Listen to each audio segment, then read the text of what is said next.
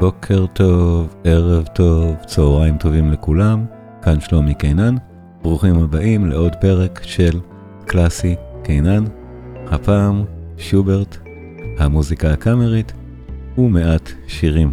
אנחנו מדברים על השיר, בעיקר על המוות והעלמה, ורביעת המיתרים עם אותו שם, אבל לא רק, יש לנו עוד הרבה מוזיקה קאמרית משגעת של שוברט במפגש הזה.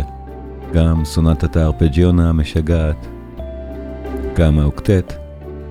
בכלל יצירות כל כך יפות וכל כך אהובות, ושוברט והיצירות האלה שלו גם מאוד מתאימים והולמים למצב הרוח, לחורף ולהלך הרוח שלנו באופן כללי.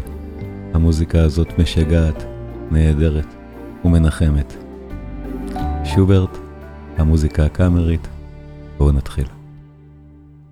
והיום אנחנו במפגש שני בסדרה, בסדרה החורפית על שוברט.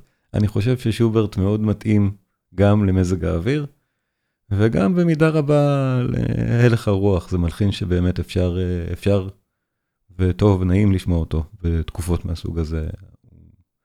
מטבע הדברים, הוא מעורר הרבה פעמים גם נחמה.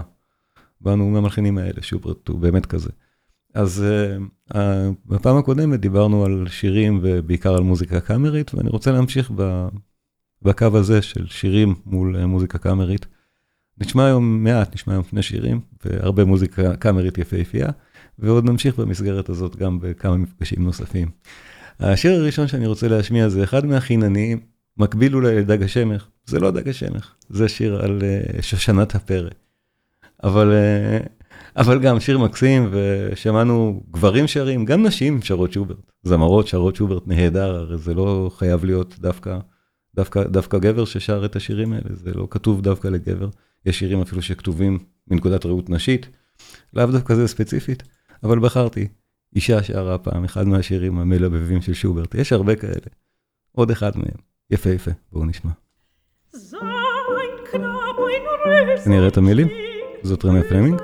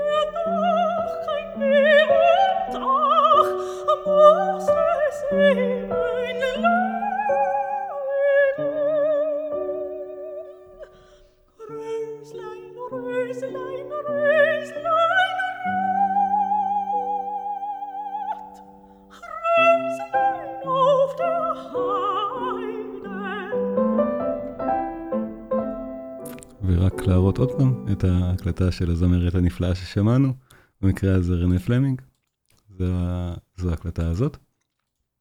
מאוד מומלץ בכלל, אוסף, ה, אוסף הלידר שהיא בחרה לשיר כאן הוא אוסף נהדר, ומומלץ לשמוע את זה גם בקולות נשים, בטח שבכל שאלה וקולות אחרים. אבל ברור משיר כזה, ושמענו בפעם הקודמת את דג השמך, אגב הטקסט פה הוא גם של גתה, בפעם הקודמת שמענו שיר אחר עם טקסט של גתה, את צרייר, אז כן, שוברט הלחין את האילנות הגבוהים האלה, באמת. ושמענו גם הפעם הקודמת את, ה... את שוברט מהקל יחסית. אפשר להבין משירים מהסוג הזה, כמו זה, כמו דג השמך, כמו חמישיית דג השמך, אבל בעיקר השירים האלה, שהוא היה באמת מלחין שמאוד אופנתי בתור מלחין של שירים קלים יחסית, שהתאימו לשוברטיאדות, שהתאימו לאירועים החברתיים הנעימים האלה. המוזיקה הזאת היא לא כבדה או, או קשה, למרות שוודאי ששוברט הוא מלחין עמוק, אפילו כאן, אפשר, אפשר לשמוע את זה, אם, אם מנתחים מוזיקלית את השיר, אבל זו לא הנקודה העומק מהסוג הזה. המוזיקה הזאת היא נשמעת קלה, ושוברט הוא באמת מהגאונים במוזיקה שיכולים היו, ולא משנה מה היה מצבו הנפשי באמת, עד כמה הוא סבל, ואנחנו תכף נראה כשאנחנו ניכנס לעובי הקורה של המוות והעלמה, עד כמה שוברט עצמו סבל, זה לא הפריע לו להלחין דברים שנשמעים קלים מאוד ו- ולא קשורים בכלל לסבל. השנה, ה- השנה, השנה, שנת חייו של שוברט, שהיום אנחנו נשמע את עיקר היצירות ממנה, זה אלף שמונה מאות עשרים וארבע. זה שלוש שנים לפני מותו, אבל uh, זו שנה מאוד קשה, שבה הוא ידע, uh, הוא הושפז בבית חולים לפני זה, הידע שהוא עתיד למות, וזו השנה כנראה הכי קשה בחייו, ואנחנו נראה גם את, את המכתבים שהוא כתב, את הציטוטים מהם. ובאותה שנה הוא כתב גם את העלמה והמוות, גם רביעת מיתרים אחת לפניה, אבל גם יצירה שבפעם הקודמת אפילו ביקשו שאני אשמיע. כשדיברתי על המוזיקה הקאמרית של שוברט, היו כמה בקהל שאמרו, בואו נשמע גם את זה. וזה רעיון נהדר, למה לא? בואו נשמע גם את האוקטט, את השמינייה. יצירה נהדרת של שוברט, אבל באמת מאותה תקופה מאוחרת בחייו, שהאיש סובל מאוד, ומלחין את האוקטט, אז יצירה מוזמנת. אנחנו צריכים לזכור, גם הרבה פעמים אצל שוברט, יש את ההפרדה, ההבחנה המעניינת, שהיצירות המוזמנות, כמו דג השמך למשל, החמישייה ששמענו בפעם הקודמת, זו יצירה שהוזמנה, ולכן שוברט התאמץ לכתוב יצירה ש... אולי אפשר להגדיר אותה כמסברת את האוזן, ולא קשה במיוחד, משהו כמו חמישיית דג השמך, באמת. אז אותו דבר כאן, זו יצירה שמסברת את האוזן ולא קשה במיוחד, זו לא עושה אותה לרגע לא מעמיקה, זה דברים שמוצרט היה יודע לעשות, דברים נהדרים של מוצרט גם. אז גם שוברט עושה את ההפרדה הזאת, זה, היצירה הזאת היא גם, היא מהשנה, מ-אלף שמונה מאות עשרים וארבע, זה השנה של המוות והעלמה, שתכף אנחנו נשמע אחר כך, ותשמעו איזה מקסים האוקטט הזה. עכשיו גם זה וגם הפרק המפורסם מהמוות והעלמה כתובים בצורה ששוברט מאוד אוהב, מהצורות האלה שהוא לוקח בעיקר מבטהובן, יש גם את צורת הסונטה ואת הנושא ווריאציות, שגם שוברט, הרבה מאוד דברים שמענו גם בפעם הקודמת ונשמע גם עכשיו, נושא ווריאציות, התמה של אותו אוקטט, שגם כתוב בטהובני, הדגם, הדגם של שוברט פה הוא ממש באופן מאוד מאוד בולט הספטט של בטהובן, השביעה של בטהובן, זה, זה הדוגמה של שוברט כאן, בשמינייה שלו, פרק כל כך מלבב, האנדנטה מתוכה, בואו נאזין, ואני אסביר נושא, ואז כל וריאציה, אני אגיד, הנה וריאציה. אני גם אראה איזה הקלטה אנחנו שומעים.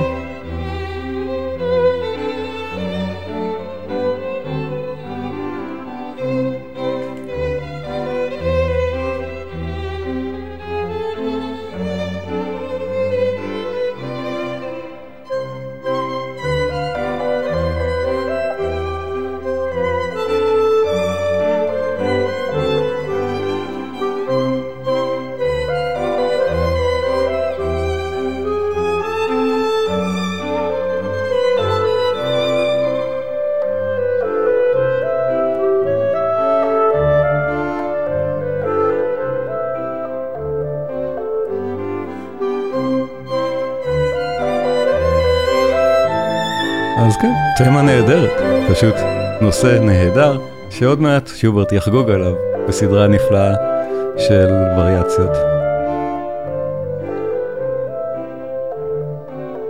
מזמין העבודה היה נגן הקלרנית, נגן קלרנית כנראה מצוין וחשוב, בשם טרויר.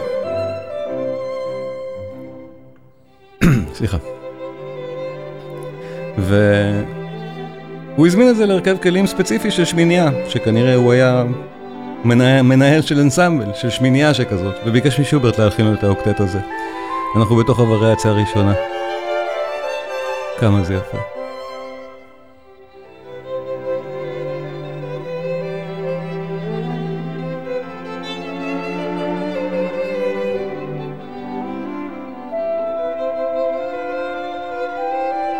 ואז זה בדיוק כמו שזה נשמע. הארכידוקס רודולף, אותו המעסיק של טרויר, היצירה הזאת פשוט יועדה לנשף בחצרו של הארכידוקס.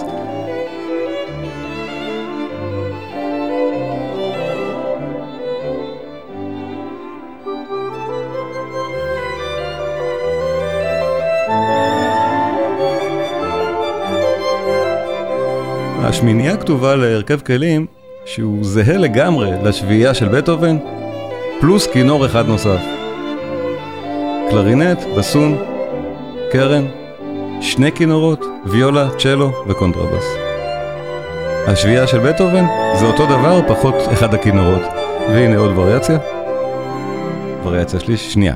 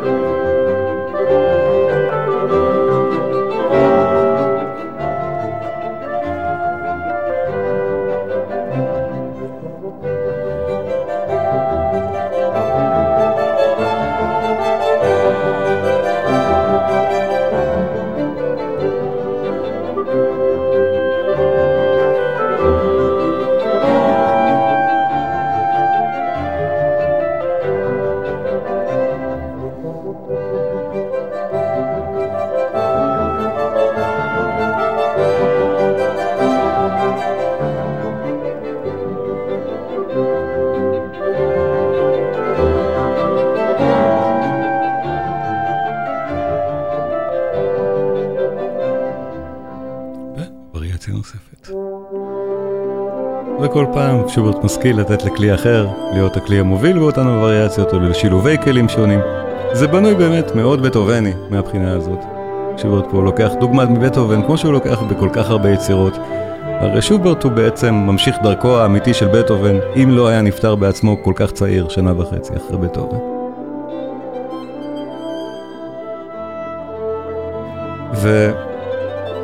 ויצירה כמו זו, זו יצירה גם ש... ידעו מה, מה מזמינים משוברט, הוא כבר הצליח לקנות לעצמו שם מסוים. למרות שבשלב הזה ועד סוף חייו בעצם הוא היה אני מרוד. זה שהזמינו ממנו יצירות כאלה, ואנחנו נשמע עוד אחת אחר כך לקראת הסוף, אני לא רוצה לעשות ספוילרים, עוד אחת מהאהובות ביותר שיש, היא יצירה גם, שהיא יצירה שהוזמנה משוברט, על ידי נגן ספציפי. מראות שהוא התחיל להיות uh, מוערך. ובאמת הזיכרון ההיסטורי שלנו על שוברט כמת אני מרוד, חסר קול ולא מוערך, זה... הוא היה על סף הפריצה הגדולה כנראה. השירים שלו כבר היו מאוד מאוד אהובים, והיצירות התחילו להיות מוזמנות. אבל בשנה הזאת, השלב השלישי של מחלת האגבת התחילה להתפרץ אצלו. הוא היה חולה לגמרי, ובכלל לא יאומן שהצליח להלחין, ועוד יצירה כזאת. וריאציה נוספת.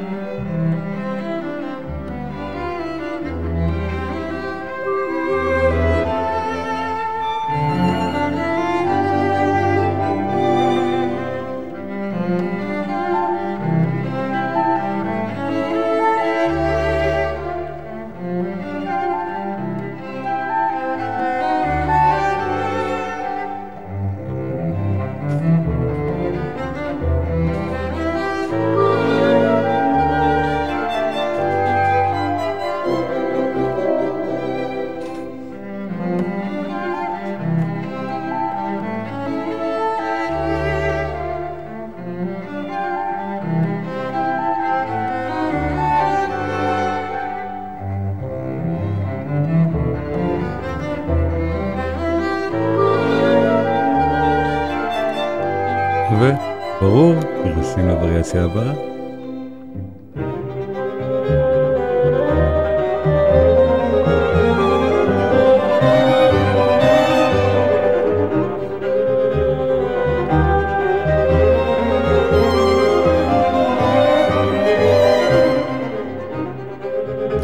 זה שחשבו על שוברט שהוא ממשיך דרכו של בטהובן, גם די ניכר מההזמנה הספציפית של אותה עבודה. טויר ממש ביקש, זה רשום, יש לנו את הזמנת העבודה, הוא ביקש יצירה שדומה לספטט של בטהובן, והוא ביקש את זה, הזמין את זה משוברט.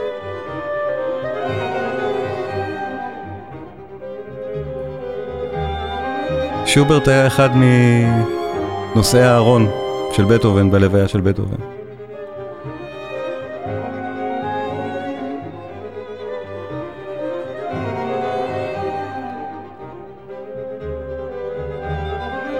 אנחנו נכנסים עכשיו מיד לברציה הבאה.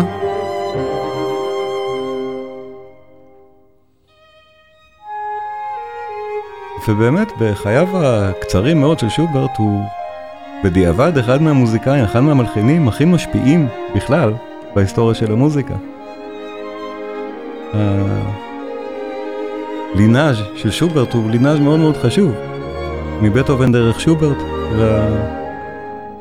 שרשרת ההשפעה מסתעפת גם משם, עם חשיבות עצומה של שוברט. אנחנו עוד נדבר גם על יצירות נוספות שלו, הסימפוניות, התשיעית ודאי, שהיא יצירה מאוד חשובה ומאוד מכוננת, השמינית עם הסיפור המוזר שלה, של הבלתי גמורה, של יצירה משפיעה מאוד, הרבה אחרי זמנה, שהיא התגלתה ומוצאה מחדש.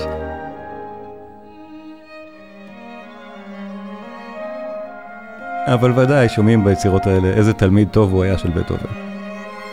עד, עד כדי כך שזו בקשה ספציפית, תלחין לנו משהו דומה לספטט של בטהובן. וזה באמת די דומה. אותו עניין של נושא ווריאציות בפרק האנדנטה.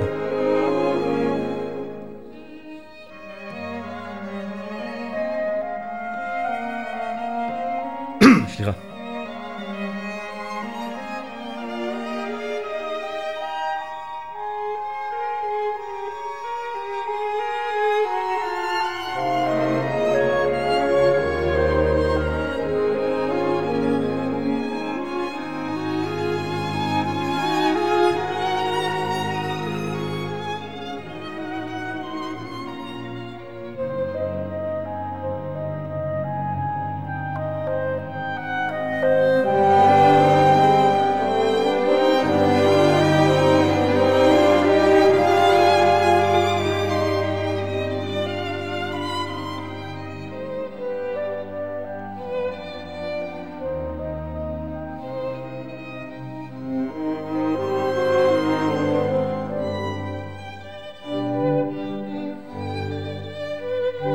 והנה אנחנו מגיעים לווריאציה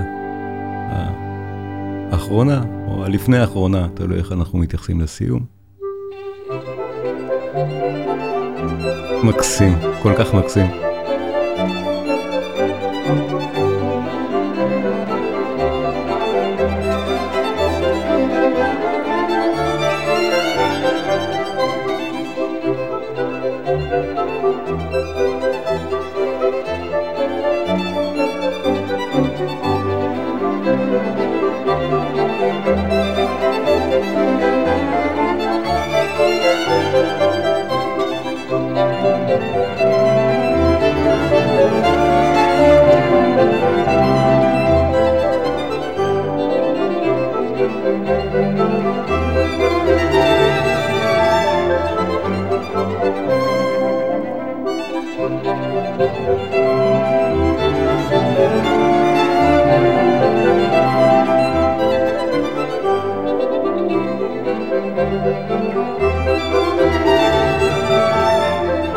והווריאציה האחרונה, שהיא גם הסיום.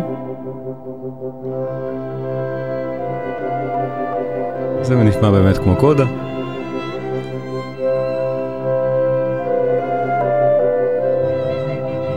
ואת זה הלחין שוברט, את היצירה הנעימה הזאת, יצירה נהדרת שבאמת עד היום מנגנים אותה המון, והיא הצליחה גם מאוד באותו נשף, ומאז נגנו אותה בווינה, את אותה שמיניה יפה ומסברת את האוזן. הוא לא כתב בתקופה בגיל עשרים ואחת כמו את חמישיית דג השמך.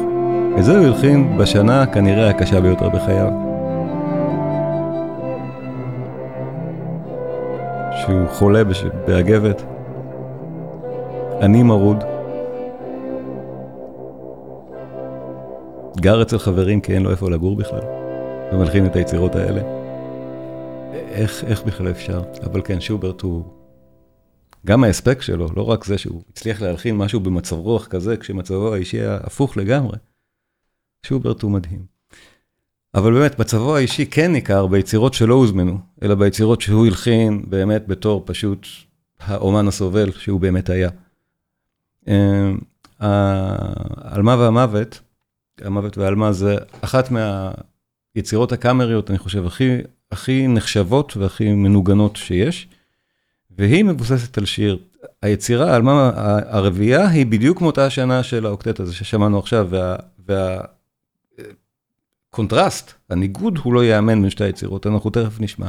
אבל זה לא מתחיל מכאן, כי שוברט מתבסס בעצם על שיר, הרביעה מכונה, המוות והעלמה, בגלל ששוברט מתבסס ספציפית על מוטיב מתוך שיר שלו, אבל שיר ישן, שיר שלו מגיל תשע עשרה, שנקרא המוות והעלמה. את השיר הוא הלחין באמת, כשהוא עצמו, זה לא היה עניין אישי, זה היה באמת, הוא לא חשב על המוות של עצמו בזמן שהוא הלחין את השיר, אבל ודאי שהוא נזכר בו, אחרי אותה התפרצות של מחלת האגבת, שבגללה הוא הושפז וכבר חשב שהוא עתיד למות באותה השנה, נחזיק מעמד עוד שלוש שנים, אבל... את השיר הוא הלחין הרבה לפני כן, ונזכר בו אחר כך. אז בואו נחזור רגע אחורה, ל-אלף תשע מאות שבע עשרה, ונשמע את השיר. ואת זה נשמיע באמת ב- ב- בהקלטה שיונה אוהב, אמרנו פישר דיסקאו ומור. אז בואו נשמע את, uh, את השיר, השיר קצר באמת, ואז נשמע מה שוברט עשה ממנו בתוך הרביעייה. אז זו ההקלטה שאנחנו שומעים, אני אראה גם את המילים.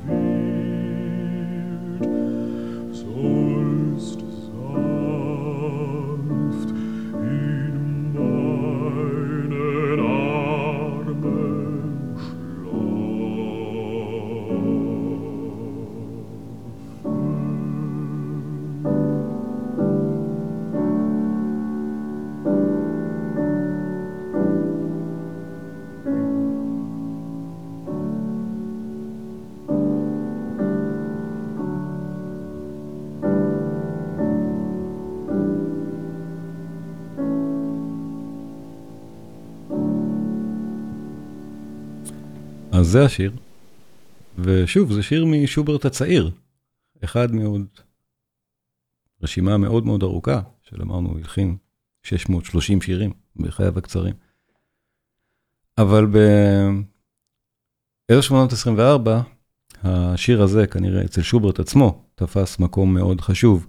שוברט כתב ב- לחבר שלו את הטקסט המפורסם הבא, אני, אני אקריא לכם אותו, הוא כותב על עצמו, ב-אלף שמונה מאות עשרים וארבע, Think of a man whose health can never be restored, and who from sheer despair makes matters worse instead of better.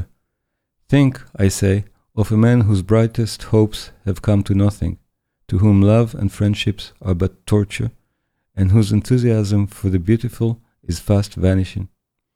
And ask yourself if such a man is not truly unhappy. כך הרגיש שוברט, כשניגש לכתוב את רביעיית המיתרים, את המוות והעלמה. אז אפשר להבין שהשיר הישן הזה שלו, ישן יחסית, נתנו השראה בשביל הרביעייה. כל הרביעייה בעצם היא בהשראת השיר, אבל ההשראה הישירה היא בפרק השקט שלה, באנדנטה. והשראה ישירה הכוונה לציטוטים ישירים. בואו נזכר, הפיגורציה של הפסנתר בשיר ששמענו היא נשמעת ככה.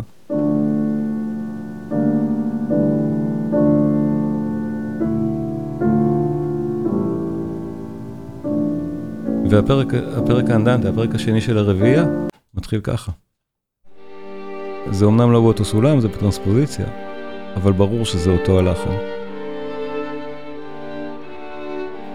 וזה בעצם הנושא, ששוב אמרנו, נושא ווריאציות, זו צורה ששוברט מאוד אוהב, בעקבותיהם של בטהובן ומוצרט והיידן, אבל שוברט מאוד אוהב גם את צורת הנושא והווריאציות, אז הפרק הזה, הפרק המסיבי הזה, הוא גם נושא וחמש וריאציות נהדרות.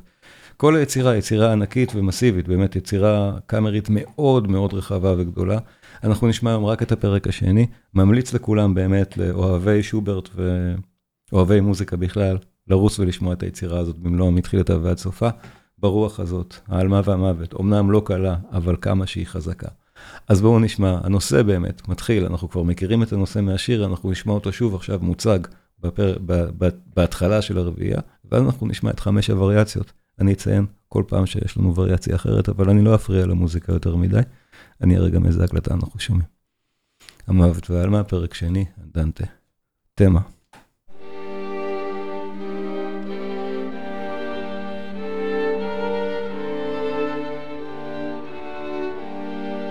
אז לא נוגע לשאלתך, זה לא באותו סולם.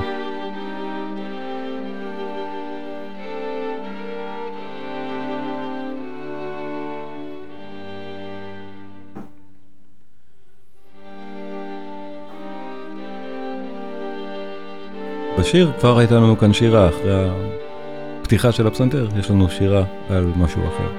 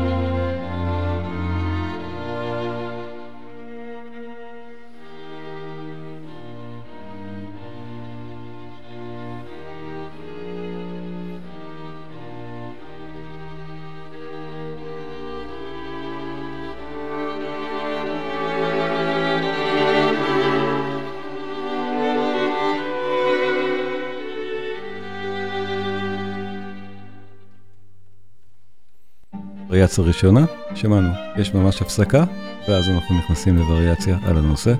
כל הווריאציות הן נפלאות. ושוברט כאן מנצל באמת את הרביעייה, רביעיית המיתרים, על כל המצלולים שניתן להפיק ממנה. הרביעיות המאוחרות האלה של שוברט, באו אחרי הפסקה ארוכה מהלחנה של רביעיות. הוא נכנס חזרה לז'אנר הזה, בצורה הרבה יותר רצינית, באמת בתקופה הזאת.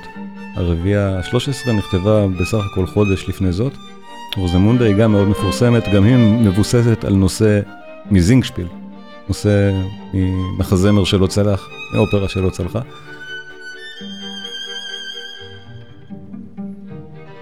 אבל גם זה אומר משהו לגבי, מבחינתו הייתה לזה משמעות לצורת הרביעיית כמו שהוא מלחין אותה כאן, והוא כתב על זה גם, ש... וביצירות האלה, ברביעיות המאוחרות, הוא גילה בתוך הסוגה עומק שהוא לא ידע עליו קודם. וזה באמת מורגש שהרביעיות המוקדמות של שוברט לא נשמעות כאלה בכלל. יצירות באמת קלות יחסית, כמו המוזיקה הקאמרית האחרת שלו. וכאן, ברביעיות המאוחרות, הוא באמת כמו שבטהובן, ברביעיות המיתרים שלו, שוברט מעמיק מאוד מאוד ברביעיות המאוחרות שלו. זה סוגה שהוא בחר להעמיק בה. ושומעים את זה.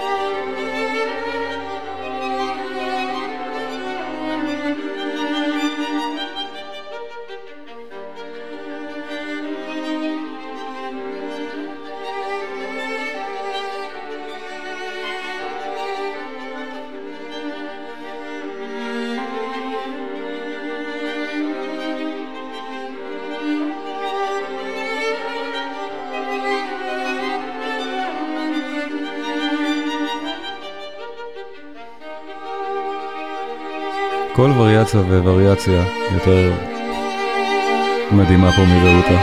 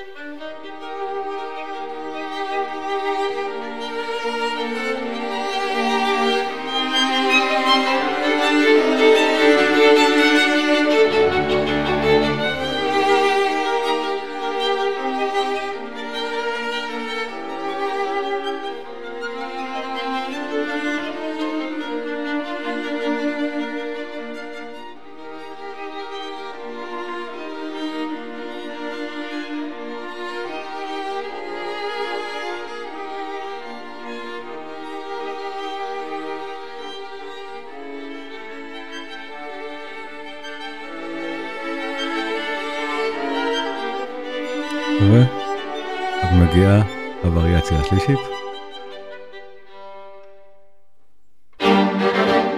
אנחנו שומעים הפרדה מאוד בולטת בין הווריאציות, המבנה ברור, והווריאציות נפלאות כל אחת.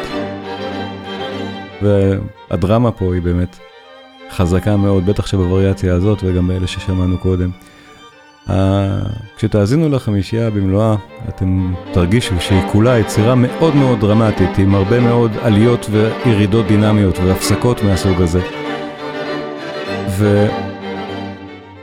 ויש אפילו שטוענים שהיצירה היא יצירה תוכניתית, שהיא מדברת בפירוש על המוות, שהיא מתארת את זה, גם הפרקים האחרים שלה. ויש שטוענים שהיצירה היא באמת יצירה מוזיקלית אבסטרקטית. כך או כך, ודאי שהיא מלאת רגש. זה כן, וברור שהפרק הזה מבוסס באמת על שיר שכותרתו המוות והעלמה.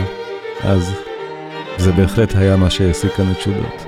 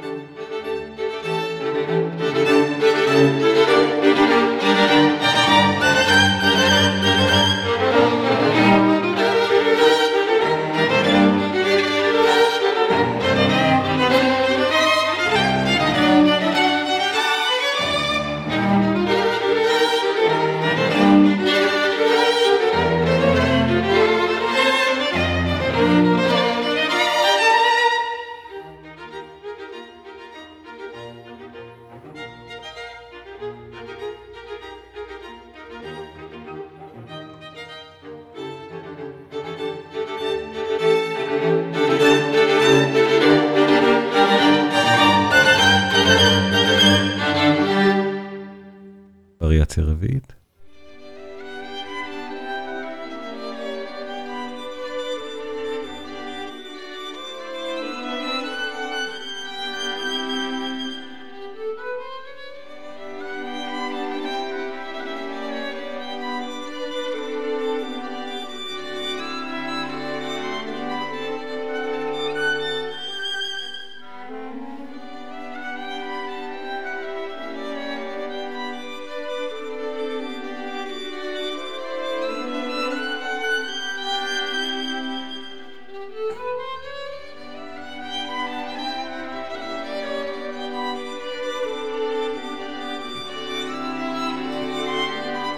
איך שוברט לקה באגבת? זה גם שאלה שהעסיקה הרבה חוקרים. אומרים שהיה חי חיי הוללות, שאותם שוברטיאדות היו הרבה פעמים גם שמות קוד לדברים אחרים. חושבים שהיה דו-מיני, אולי היה הומוסקסואל, באמת שאנחנו לא יודעים בדיוק. אבל כך או כך, אורח החיים שלו ודאי שלא היה בריא במיוחד.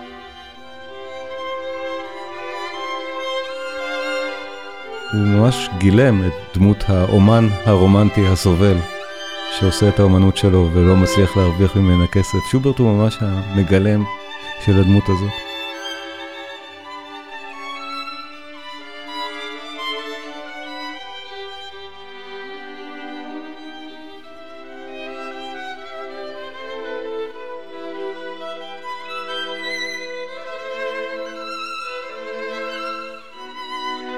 והמוזיקה הזאת שהוא הלחין, הרביעיות המאוחרות, היצירות המאוחרות לפסנתר,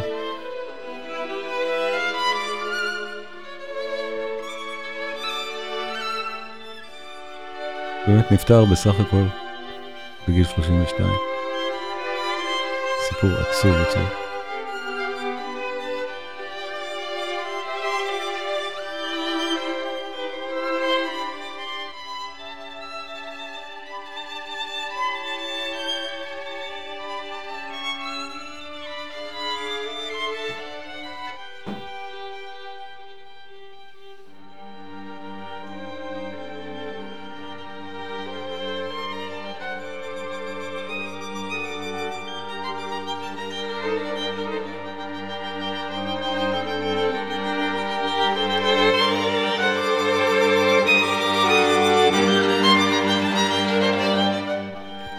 בווריאציה החמישית והאחרונה שגם סוגרת את הקטע בסוג של קודה. ושימו לב איך אנחנו במהלך כל הפרק הארוך הזה,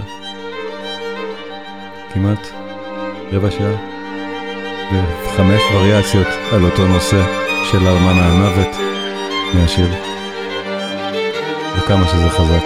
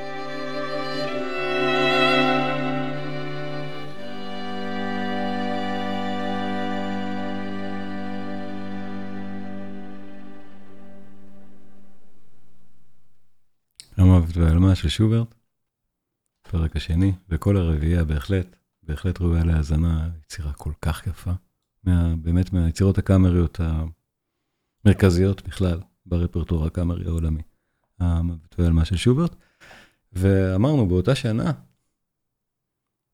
בצורה לא תאמן, גם האוקטט, וגם עוד יצירה נהדרת, מוזמנת משוברט, ש... נשכחה לזמן די ארוך ונתגלתה מחדש. הסיבות הן בעיקר בגלל הכלי שמנגן אותה, הארפג'יונה, שאם לא שמעתם עליו זה לא מוזר, כי אין כל כך כלי כזה. היה. ערן זילברברג, נגן קונטרבאס, חבר שלי נמצא כאן. ערן, אתה יכול להגיד שלום ושנראה אותך? אהלן ערן. אז ערן זילברברג, אם אתם, חלקכם אולי זוכרים אותו, הוא ניגן לנו בס כשעשינו את היסה, את שיר ה... את השיר, את השיר העגלונים הרומני שביצענו, אז ערן ניגן את הבס, וגם שר איתי ביחד את הקול הראשון. אז זהו, וערן הוא בסיסט וקונטרבסיסט, וסיפרתי לו שאני הולך לדבר על שוברט ועל הארפג'יונה, אז כן, בואו תמשיך מכאן ערן. הארפג'יונה זה סונטה מופלאה, אולי אחת הסונטות הכי יפות והכי מלודיות, אם אפשר לקרוא לזה ככה, ברפרטואר הקלאסי, והיא נכתבה לכלי שנקרא ארפג'יונה.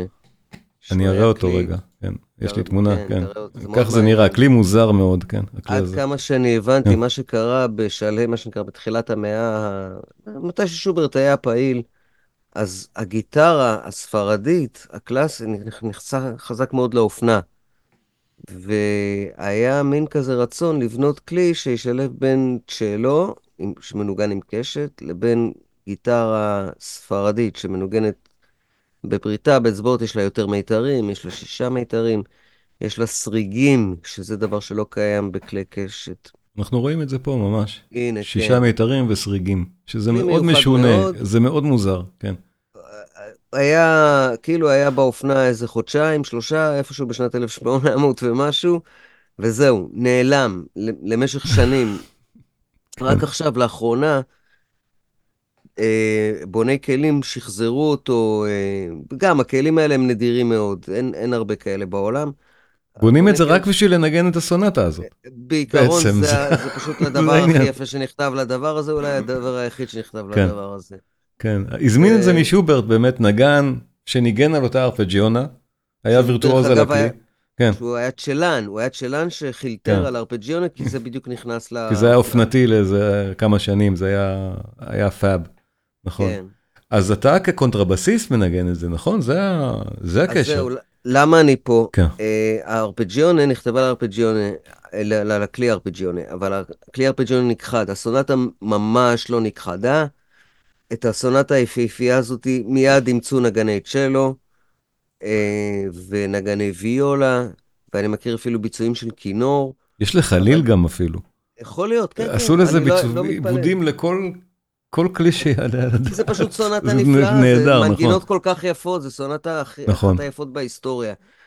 לנגני קונטרבאס זה תופס מקום מיוחד, הסונטה הזאת, כי לנגני קונטרבאס, הנה אני מספר מניסיון אישי, הסונטה הזאת היא מה שנקרא הפיניקל, כאילו, אם אתה קונטרבאסיסט רציני שגם מעיז לנגן סולו לפעמים, אז הסונטה הזאת זה הדבר הכי קשה, לנגינה, והכי יפה לנגינה, והכי, כאילו, אם אתה מנגן את זה, ואתה מנגן קונטרבאס, אתה מנגן את הארפג'יונה בעיבוד שלה לקונטרבאס, מה שנקרא, שיחקת אותה, אתה בינלאומי, אתה מקצוען. כן, כן, בדיוק. אז זהו. נהדר. ואני חייב להתוודות שאני התחלתי ללמוד, אני ניגנתי הרבה יצירות קלאסיות, סולו וכאלה, והארפג'יונה היא באמת, ניסיתי להתחיל ללמוד אותה, ולא סיימתי עד עצם היום הזה. תראה, זה באמת לא כתוב לקונטרבאס, אני מתאר לעצמי שזה די מופרע לנגן את זה עם הרווחים על הכלי הזה, מתאר לעצמי. זה כתוב למרות, כן. כל יצירה בעיבוד לקונטרבאס זה מאוד מאתגר. חוץ ממה שנכתב לקונטרבאס, שהתחשבו בכלי. קורסביצקי, זה כן. אבל הארפג'יונה במיוחד, הארפג'יונה זה רמה גבוהה מאוד, גם של טכניקה, כמובן של... רמת ביצוע, מה שנקרא, אתה צריך להיות, כן. איך נקרא לזה, מבצע טוב, כאילו מבצע משכנע, בשביל לנגן את הסונטה הזאת. אז אולי יום אחד עוד נזכה לשמוע אותך מנגן את הארפג'יונה, זה נהדר. אמן, אמן, הלוואי. אז בואו נשמע אנחנו, בואו נאזין אנחנו לארפג'יונה, יצירה נהדרת. כן, את הפרק הראשון מתוכה, המפורסם, הנהדר, זה כתוב בצורת סונטה, אני אגיד איזה חלקים אנחנו שומעים כשנשמע אותם, יש לנו נושא ראשון, נושא שני, רקספוזיציה, פיתוח, רקפיטולציה, בדיוק לפי הצורה הקלאסית כמו שצריך, סונטה נהדרת ומדהים מאותה השנה של המוות והעלמה. אנחנו שומעים את תורו וקויה, ביצוע נהדר.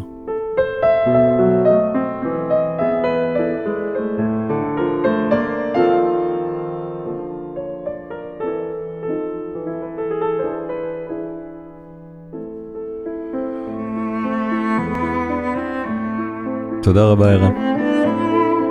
תודה.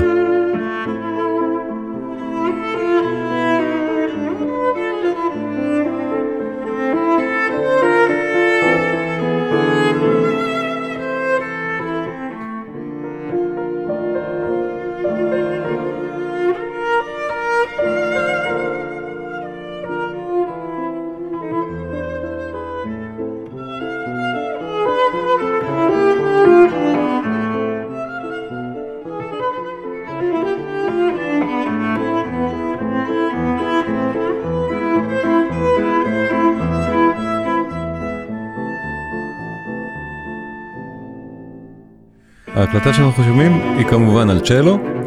צ'לו זה הכלי שהכי מקובל לנגן את זה, את זה איתו. יש הכי הרבה הקלטות ליצירה הזאת עם צ'לו, אבל כמו שערן ציין, יש גם לקונטרבס ויש גם לויולה ויש אפילו לכינור וחליל. אז זו הייתה קבוצת הנושא הראשון ונושא שני. נהדר. שוברט, כל כך שוברטי, כל כך נפלא, כל כך שירי.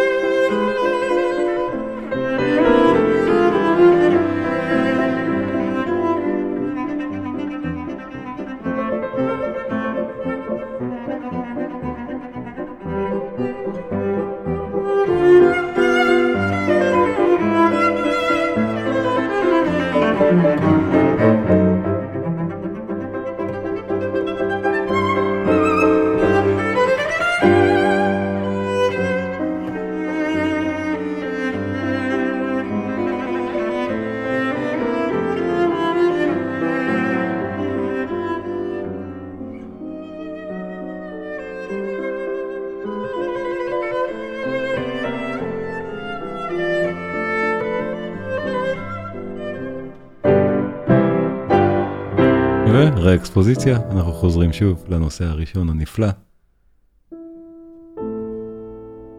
כל כך יפה. איילה כותבת, אני ניגנתי את זה עם כנר. אוי, נהדר איילה, אני מקווה שיצא, תוכלי לנגן את זה עם ערן, עם קונטרבס. זה יהיה נהדר, אני אקליט את זה דרך זום. נפלא. איזה כיף לך שניגנת את זה.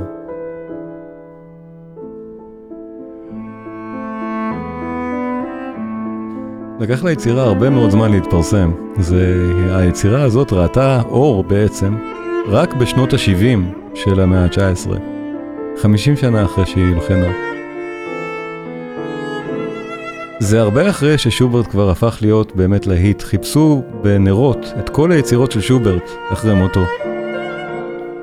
היה ממש אופנה בווינה, חלק מההיסטוריה של הסימפוניה הבלתי גמורה, שגם אותה מצאו ככה, שפשוט חיפשו כל בדל שמגרה של דף ששוברט כתב אחרי מותו. אז בסופו של דבר הדפיסו גם את הארפג'יונה, למרות שהכלי כבר לא היה קיים. הדפיסו את זה פשוט בגרסת הארפג'יונה. ומכאן, בשנות ה-שבעים של המאה ה-תשע עשרה, התחילו גרסאות לכלים אחרים.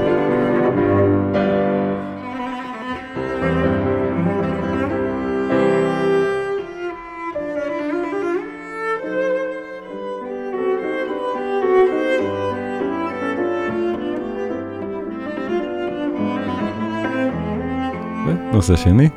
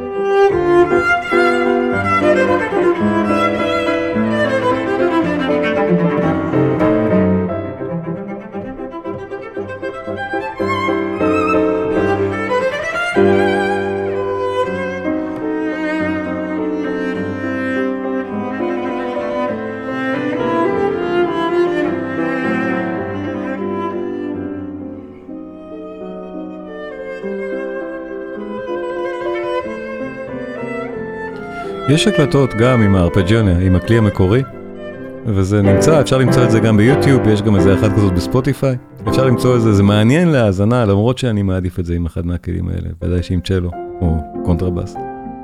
חלק פיתוח, גם כל כך יפה.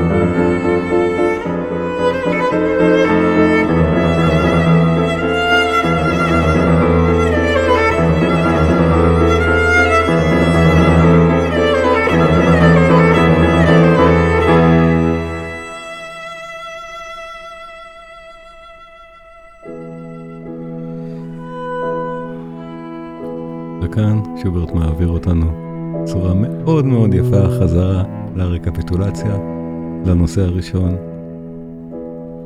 מדהים ביופיו. זה תרף מגיע, תכף נשמע את זה. ו... הגענו. אוי, זה יפה.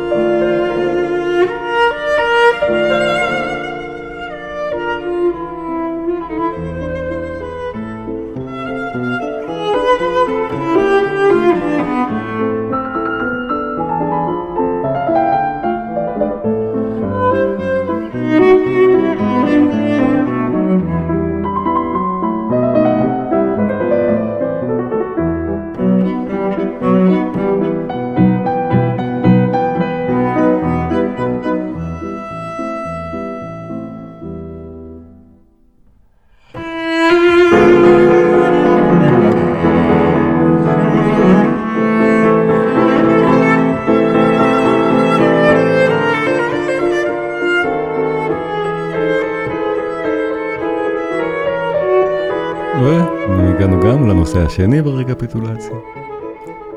אז זהו, באותה שנה שוברט גם הלחין מחזור שירים נהדר, את התוכנת היפה שלו, שאולי אנחנו נדבר על חלקים ממנו באחת המפגשים הקרובים על שוברט.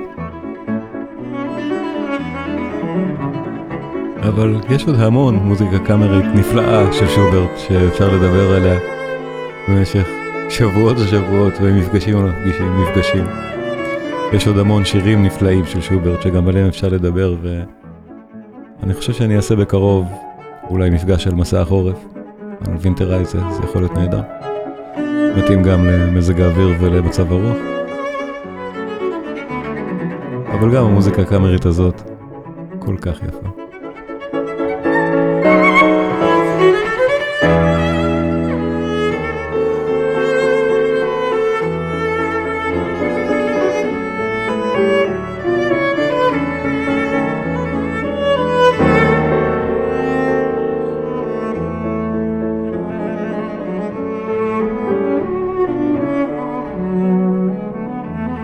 והגענו לקודה.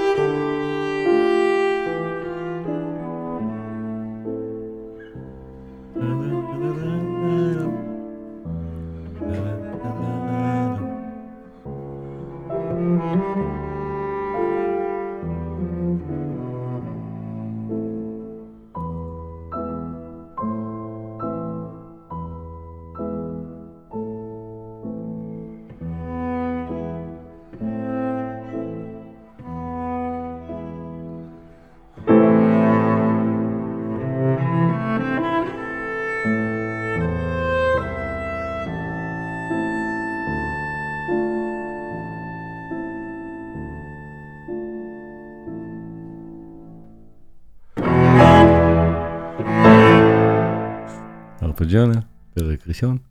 תודה רבה לכם. לפני שנפרדים, תנו לי לספר לכם על הקורסים הדיגיטליים שנמצאים כבר ברשת.